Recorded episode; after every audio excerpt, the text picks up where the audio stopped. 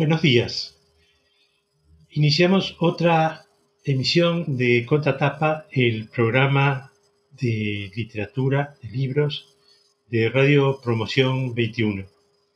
Esta radio que tenemos entre amigos para escuchar buena música las 24 horas y también para mm, en los mediodías de la Argentina y un poco antes en la costa este americana y la oeste sudamericana aproximadamente y un poco bastante después en Europa eh, emitir unos programas locutados que van todos los días de lunes a viernes los lunes con el tango de Juan Carlos Duplá una selección de música Juan Carlos que es un gran bandoneonista bandionista, bandionista, y los martes, bueno, vengo yo, me tiene que soportar a mí, yo soy Guillermo Ondarts, con los libros. Los miércoles tienen el diseño al máximo nivel con el presidente de la Asociación Latinoamericana de Diseño Industrial, a cargo de Paolo Bergomi, y en los jueves medicina con Chiche Félix que trae todos los días un especialista eh, diferente. Y los viernes, para rematar, una mesa redonda que conduce nuestro director por Avita, con de todo. Cada, cada viernes es una sorpresa. Esto es eh, nuestra programación, música todo el tiempo, así que cuando deje de hablar yo, pueden seguir con la buena música que programa nuestro director Bonavita. Como decíamos, emitimos y llegamos por esas cosas de la geografía y del Sol y de la vuelta de la Tierra, distintos horarios en distintos lugares. Así que estaremos, estamos este, a las 10 y monedas en, este, Estados Unidos, en la costa este de Estados Unidos, Canadá, México, en eh, Perú, en Ecuador, mientras que algunos países de América Latina están en el medio, a las 11, Bolivia, entiendo que Paraguay, entiendo que Venezuela, y Europa ya estamos en, plena tarde o en plena siesta, según el país, 4 de la tarde. Eh, bueno, decíamos que, que nuestro programa es un programa de literatura, es un programa de libros y es un programa de novedades eh, literarias. La idea es atacar todos los temas de una manera eh, variada y simple y abierta, de, modo de que los más aficionados a los libros no se sientan defraudados por la simplicidad y los poco aficionados a los libros tal vez se les despierte alguna inquietud. Si aún no tenés agendada la radio, recordad que es muy fácil encontrarnos.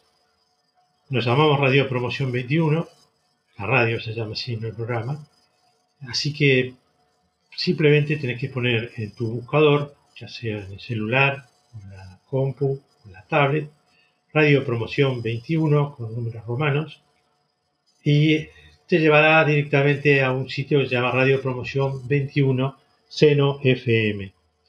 Y allí bajas un poquito en la página para encontrar el, sitio, la, zona de la página donde eh, está el, el tablerito para dar play y que hay una pequeña flechita, das play y ya estás con nosotros.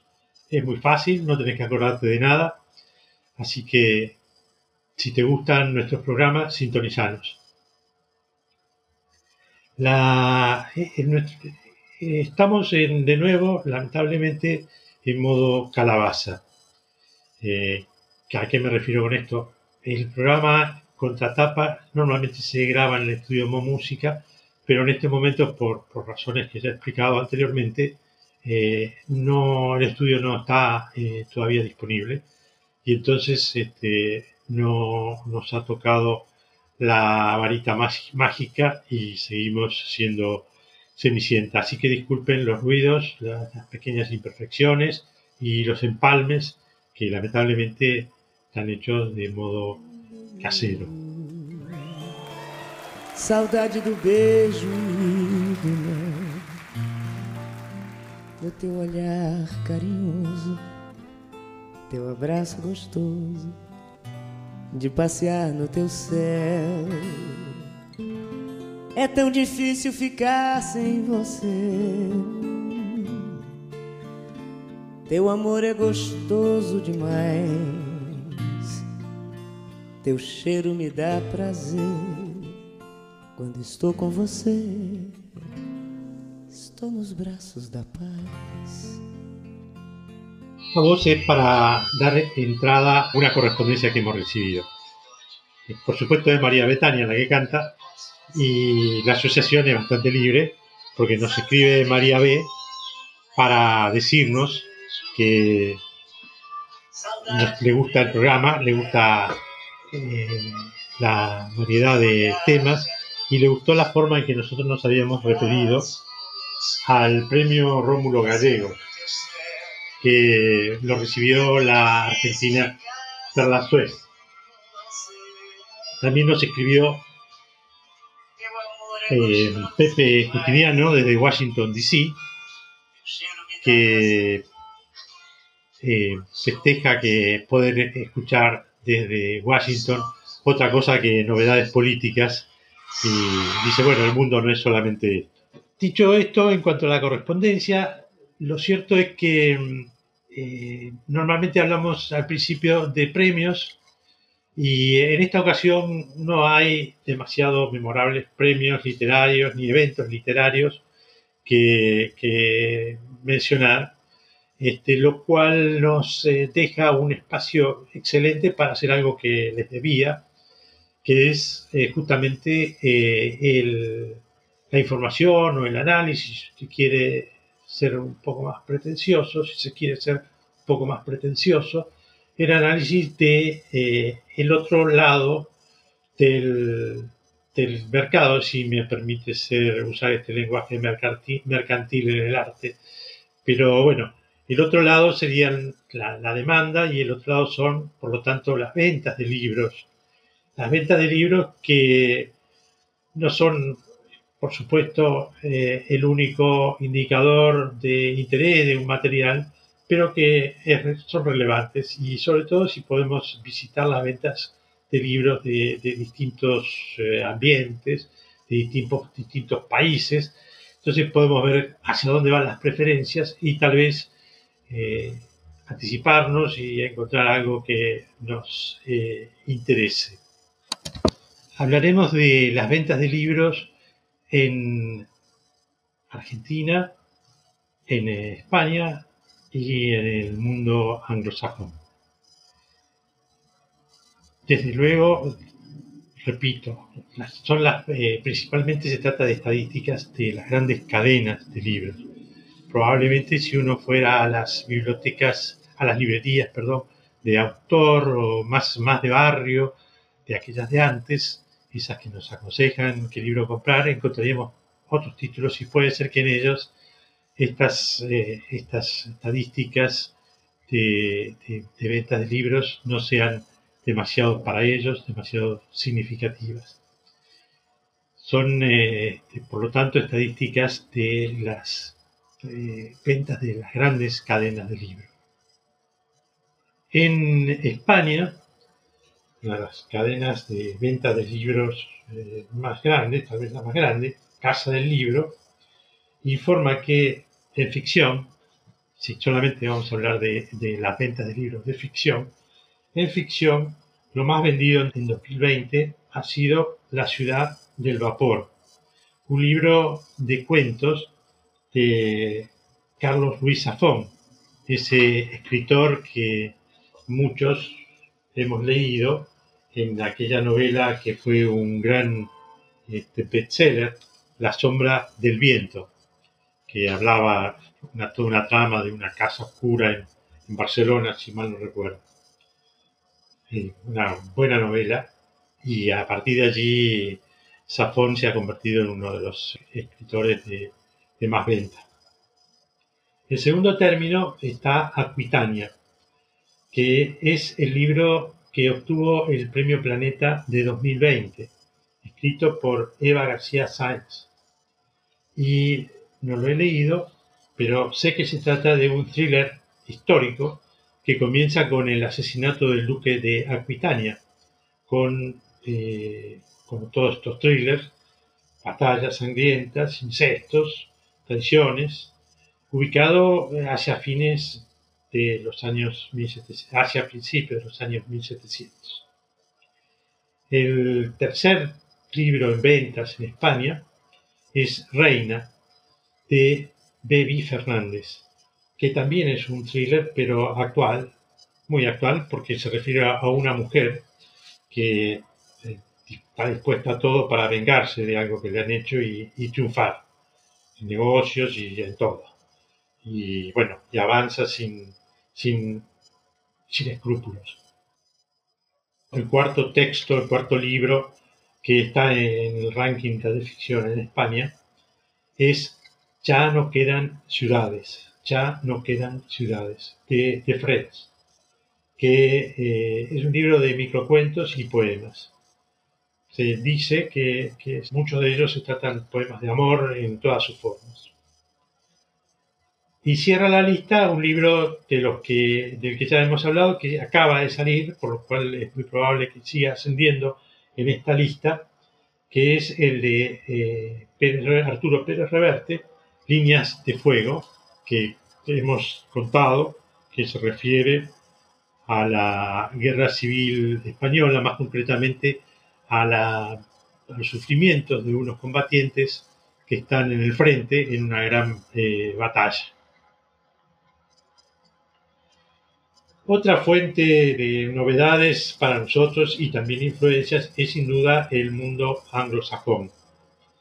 Veamos el ranking de más vendidos que publica The New York Times, siempre en, la sección de ficción. Dominan claramente, claramente, como cabía esperar, los autores, los famosos autores de bestsellers americanos e ingleses y todas las novelas, o la mayor parte de las novelas, pertenecen al género de thriller policial violento.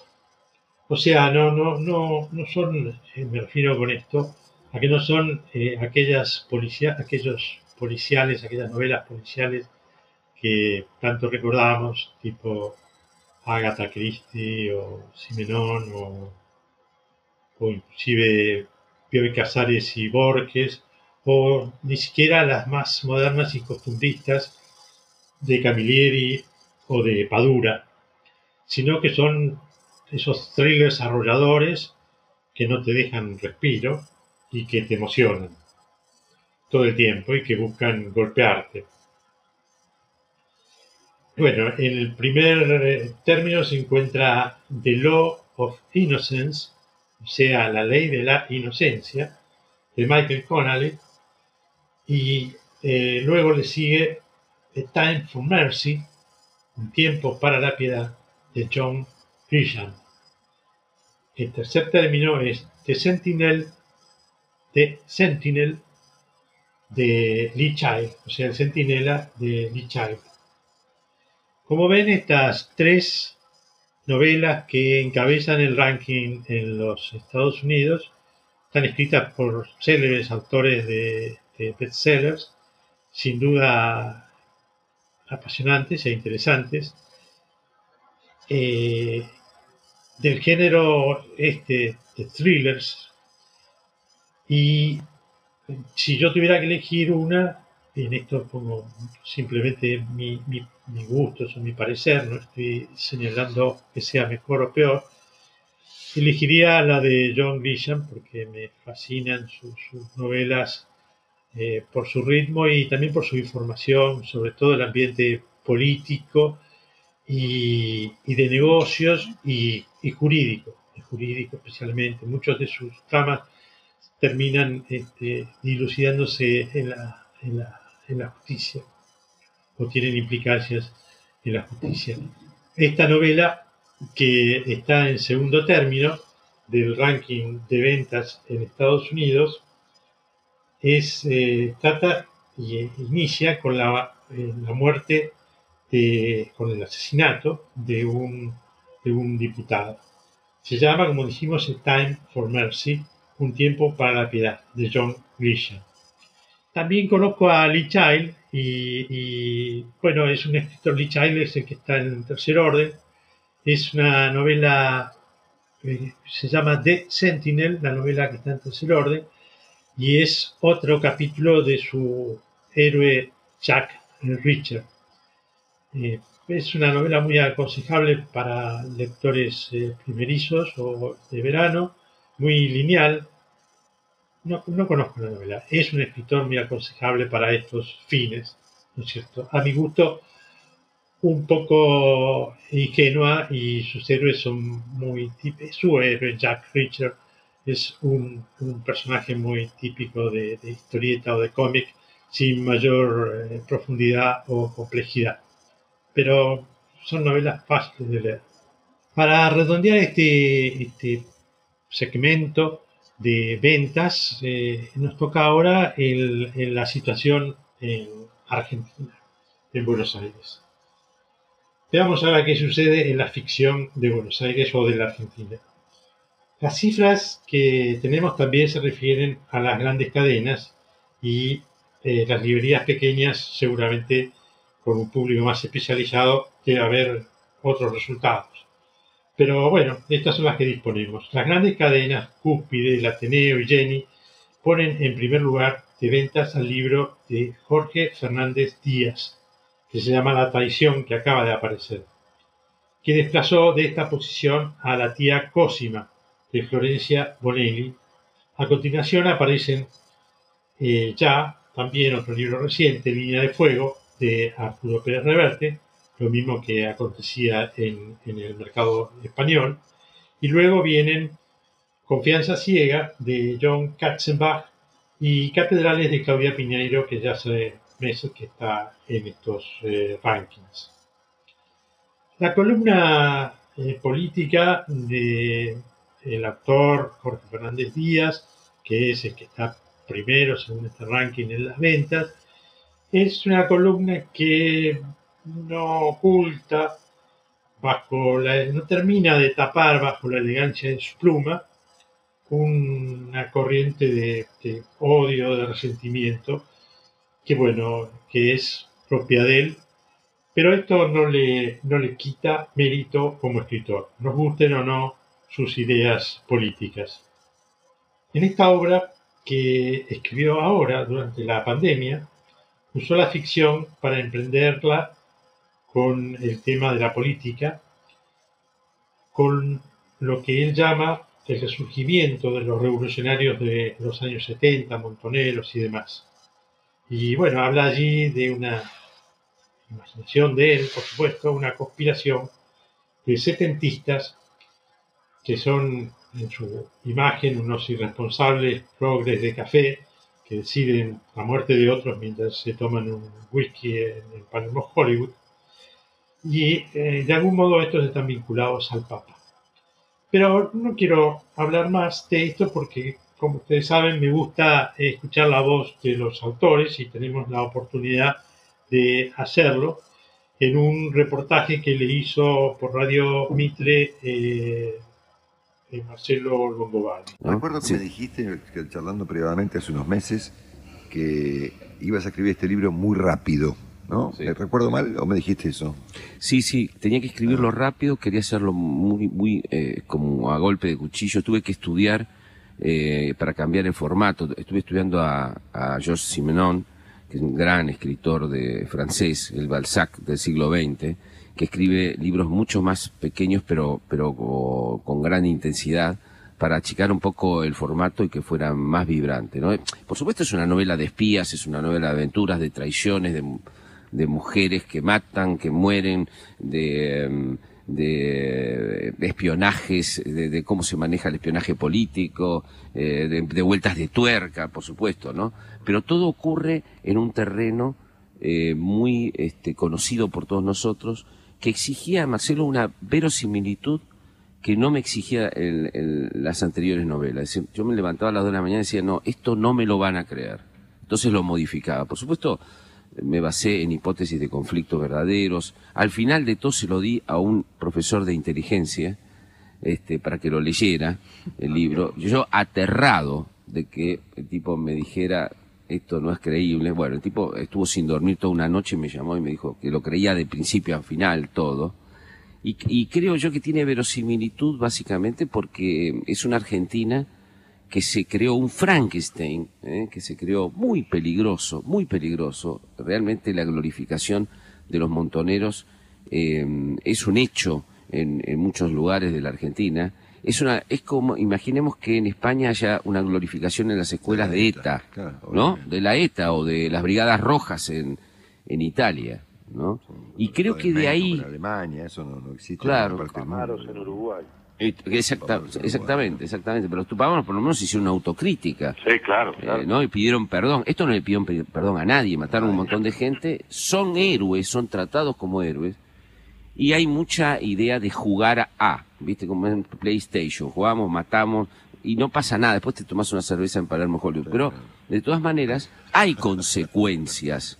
Hay consecuencias eh, de estas cosas. Entonces yo quise jugar eh, una, una, aventura en, en, ese territorio que además fue una, denuncia y que además fue un planteamiento, una discusión con eh, estas vacas sagradas que han logrado de alguna manera colonizar la cabeza de, mucha, de mucha gente, ¿no?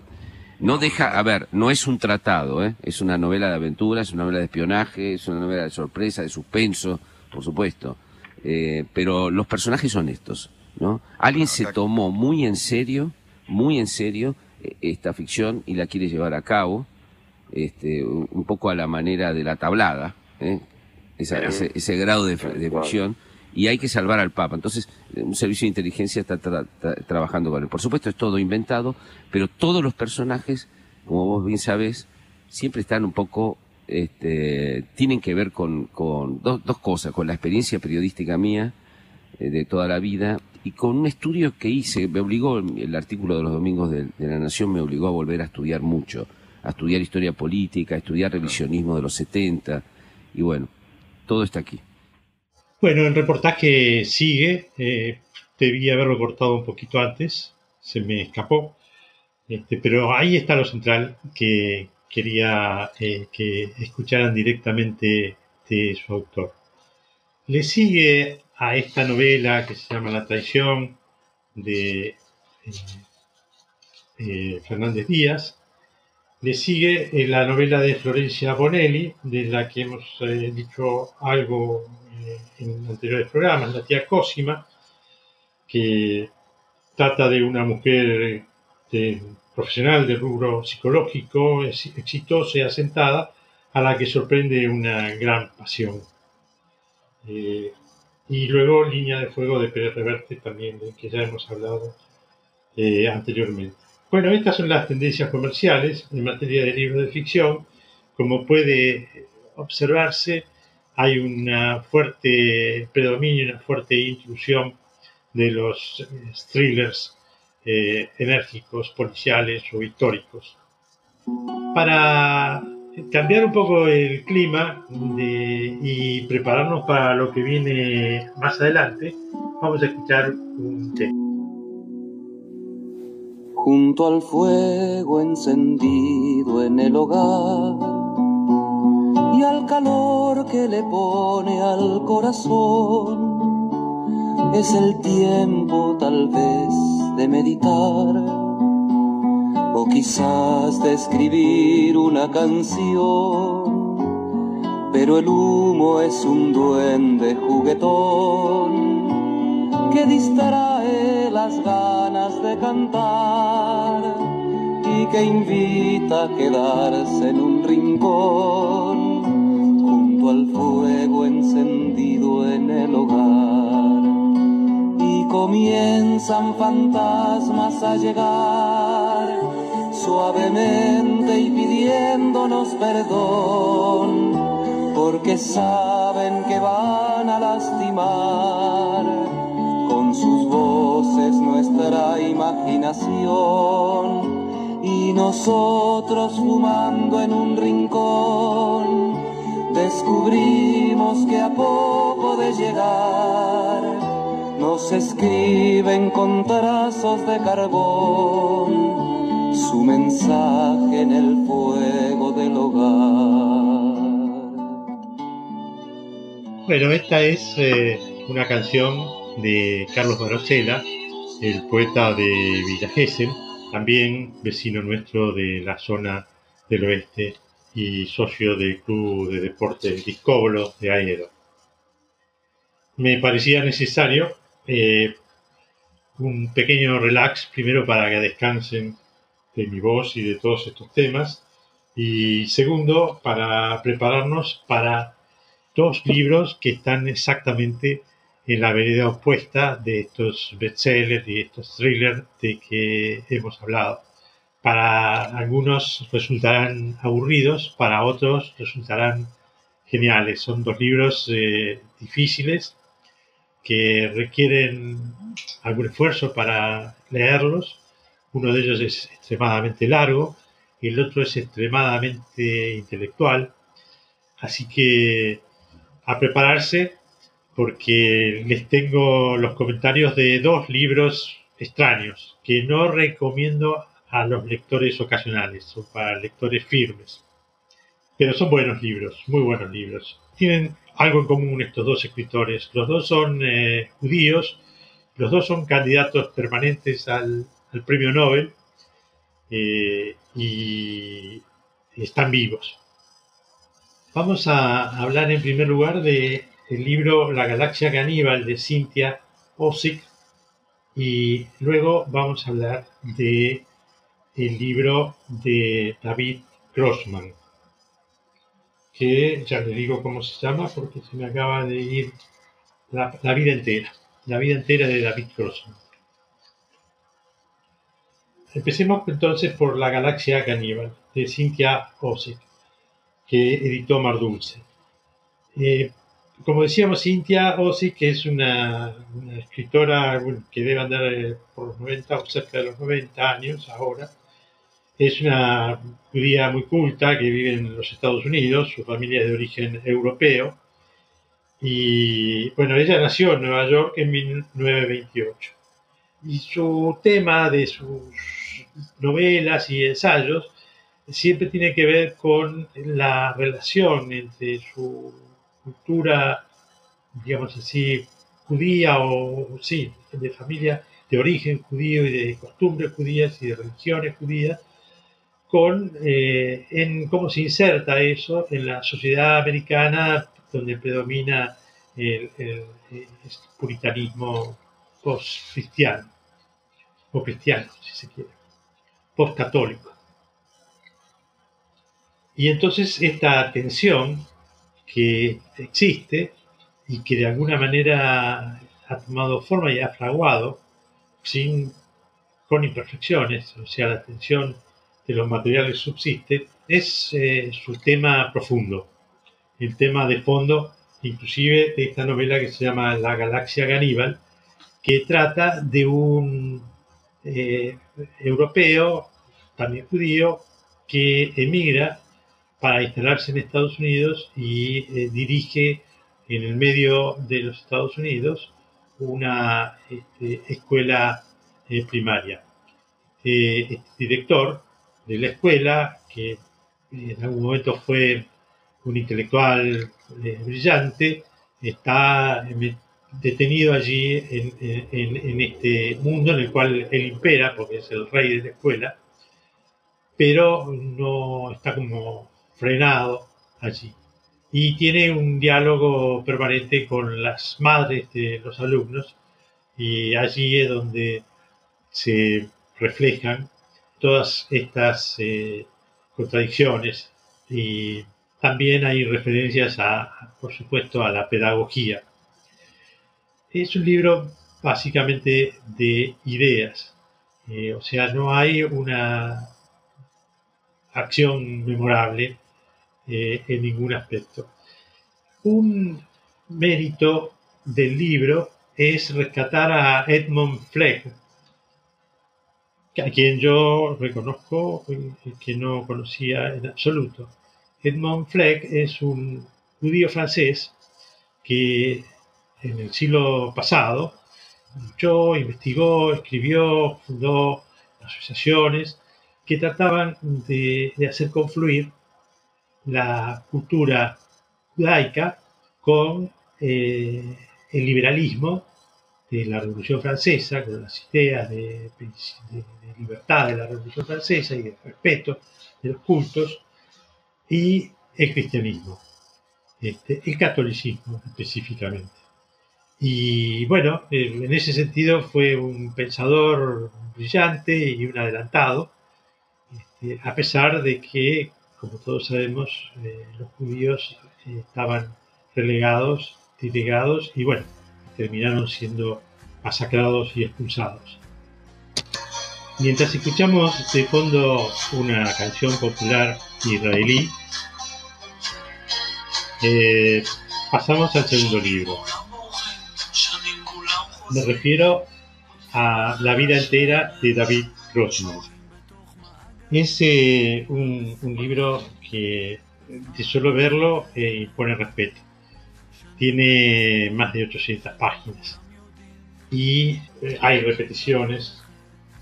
Es una, una novela que en sus 807 páginas acumula detalles y descripciones extenuantes pero con una historia de gran fuerza, referida a una madre que se muere de miedo, se haya muerta de miedo y desesperada, porque por la posibilidad de que su hijo, que se ha hecho soldado voluntario, no salga vivo de una peligrosa operación del ejército israelí. Para conjurar esa posibilidad, esta mujer, el libro La vida entera David de David Grossman, la protagonista, para conjurar esa posibilidad de que le anuncien la muerte de su hijo, eh, eh, ella sale en un viaje con un amigo, viejo amigo, en un viaje de camping tipo montoneros por eh, Galilea. Tipo montonero, pobre mujer, tipo mochilero, quise decir. Ella sale sin ruta con la intención de que evitar que la noticia que teme la sorprenda. Se imagina a dos oficiales golpeando la puerta de su casa y no lo tolera. Huye y durante todo el trayecto le cuenta a su amigo su vida, o sea, la vida entera, el título de, del libro.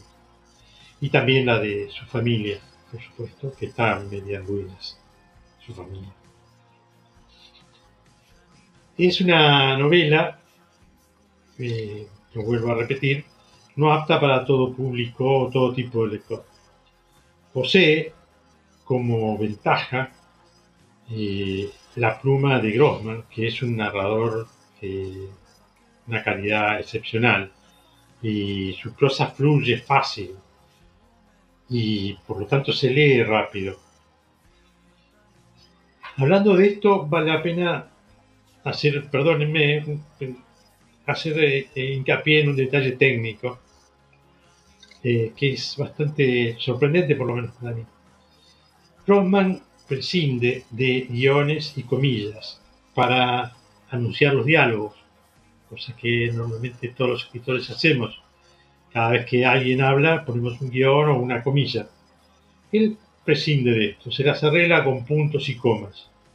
Los diálogos, los recuerdos y las reflexiones no están diferenciados, lo cual es, sorprendente y difícil de realizar con esa limpieza con que él lo hace. Nunca uno se siente confundido especialmente sorprendente porque la novela está narrada básicamente a partir de los pensamientos, conversaciones de esta mujer que huye que es una mujer dispersa, distraída y que digrega su relato permanentemente. Y Grossman logra eh, transmitir esa idea de la mujer, pero sin que se pierda uno en la narración. Igualmente, el exceso de canalizaciones y razonamientos por momentos puede llegar a cansar. En resumen, La vida entera de Grossman, que es un libro de Lumen, de la editorial Lumen, que publicó en 2010, con sus más de 800 páginas de extensión, 5 millas y millones de diálogo, donde se mezclan pensamientos, descripciones, charlas, sucesos. En resumen, decíamos, vale el esfuerzo. Su morosidad está llena de detalles agudos, por lo que el interés no desaparece y la prosa fácil ayuda. Digamos también que la mujer que emprende ese viaje despotrica todo el tiempo contra la guerra porque su hijo está en el frente y carga su resentimiento sobre los políticos halcones, los, extrema derecha, los eh, religiosos y el racismo. Pero a pesar de todo este resentimiento y sobre todo de sus permanentes declaraciones de pacifismo y su espíritu contra la guerra, eh, se nota eh, que subyace el orgullo israelí y se queja, y, perdón, y su queja parece salir eh, del espíritu típico culposo judío del lamento, de un lamento que no termina de convencer.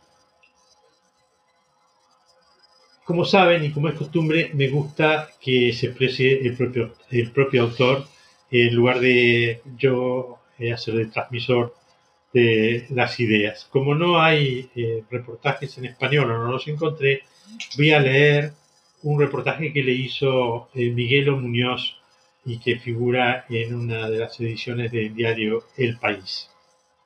Muñoz le pregunta, o Miguel Muñoz le pregunta, ¿cuáles son los principales rasgos de su obra?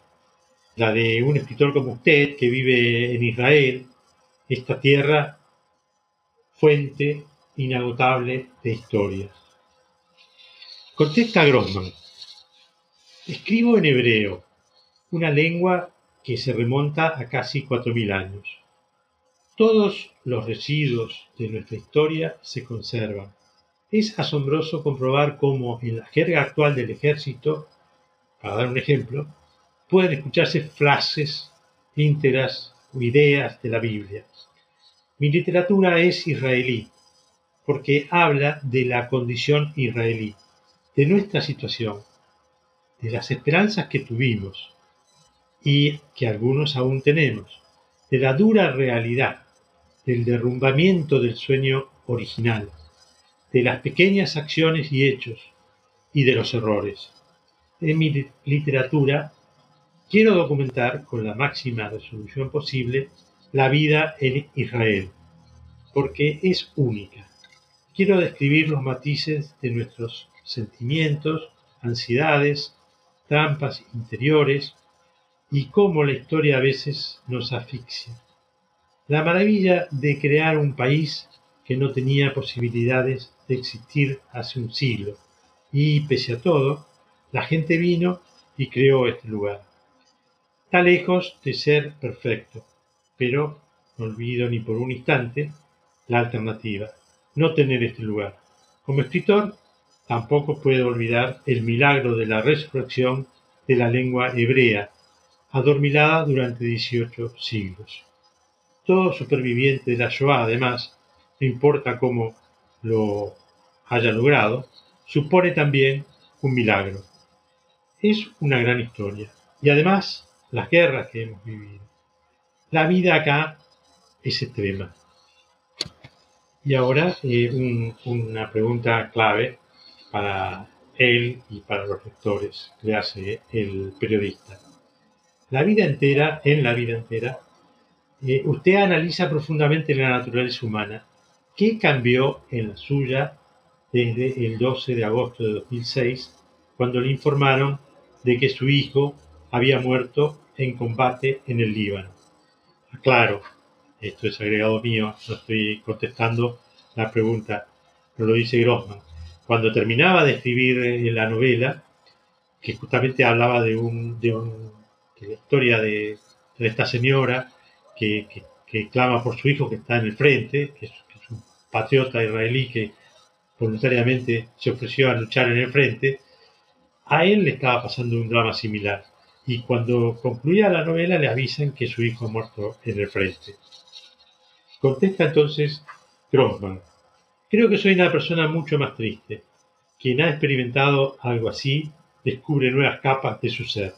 Sé mucho mejor ahora lo que es la vida. Siempre tuve un sentimiento muy profundo de la muerte, desde que era muy niño, pero ahora sé de una manera muy concreta la interacción entre la vida y la muerte.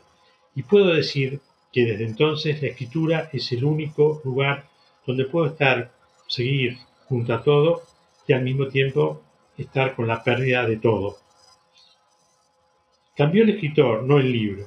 Desde el principio quise que el final quedara abierto. No sabemos qué le sucede al soldado de la novela. Adoro los finales abiertos porque permiten que el lector proyecte sus deseos y temores. Por supuesto, después de que mi hijo cayera, la caja de resonancia donde la historia se cuenta es diferente. Ahora soy más pesimista. Luego eh, Grossman aborda el tema de, la novela eh, y señala que la mujer hace lo peor que puede hacer una mujer israelí, que es eh, huir. Cuando lleva a su hijo a la milicia, lo deja allí y se escapa. Y esto es el colmo de la traición. Dice así en este reportaje. Escapa, escapa y se inventa una misión irreal salvar a su hijo a través de las historias que contará sobre él. Pensé que debía ser una mujer la que lo hiciera, porque un hombre colaboraría sin pensarlo con la maquinaria del ejército, porque todos estos grandes sistemas, el ejército, el Estado, incluso la religión, fueron creados por hombres y recompensan a los hombres. Necesitaba la subversión de una mujer. Como habrán eh, podido apreciar, este, esta novela de Grossman aborda grandes temas y los aborda eh, con una historia dramática fuerte y también, como hemos dicho, con una técnica narrativa deslumbrante. Así que, bueno, tal vez para algunos lectores resulte innecesariamente larga, pero permítame citar a Paul Oster, el gran escritor americano. Para Paul Auster, la, esta protagonista, que es toda la novela en realidad, es una protagonista que va a quedar en la historia como un arquetipo de la historia de la literatura, como un arquetipo de mujer, del mismo modo que lo es o a una altura equivalente a Madame Bovary. Otra cita de otro orden es este, la del programa de Goebbels de Campo de Batalla, que se da por televisión en el canal de la ciudad. Eh, consideró al autor como uno de los eh, mayores novelistas vivos. Esto es todo por hoy. Aliento a los audaces e interesados a tomárselas con carácter con estos dos libros, que no aconsejo para los lectores ocasionales. Espero no haberlos aburrido y prometo que para el próximo martes buscaré textos más terrenales. Mi candidato es el último de Sakeri, Lo mucho que te amé. Sakeri ustedes lo deben conocer porque es el autor de una novela llevada al cine por Campanella y protagonizada por Darín, la película El secreto de tus ojos.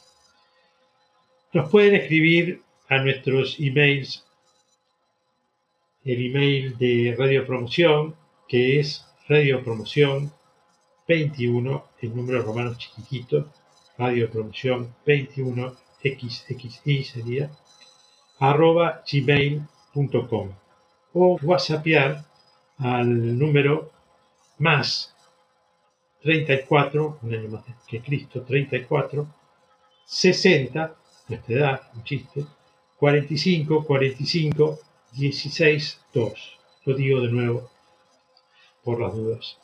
34, 60, 45, 45, 16, 2.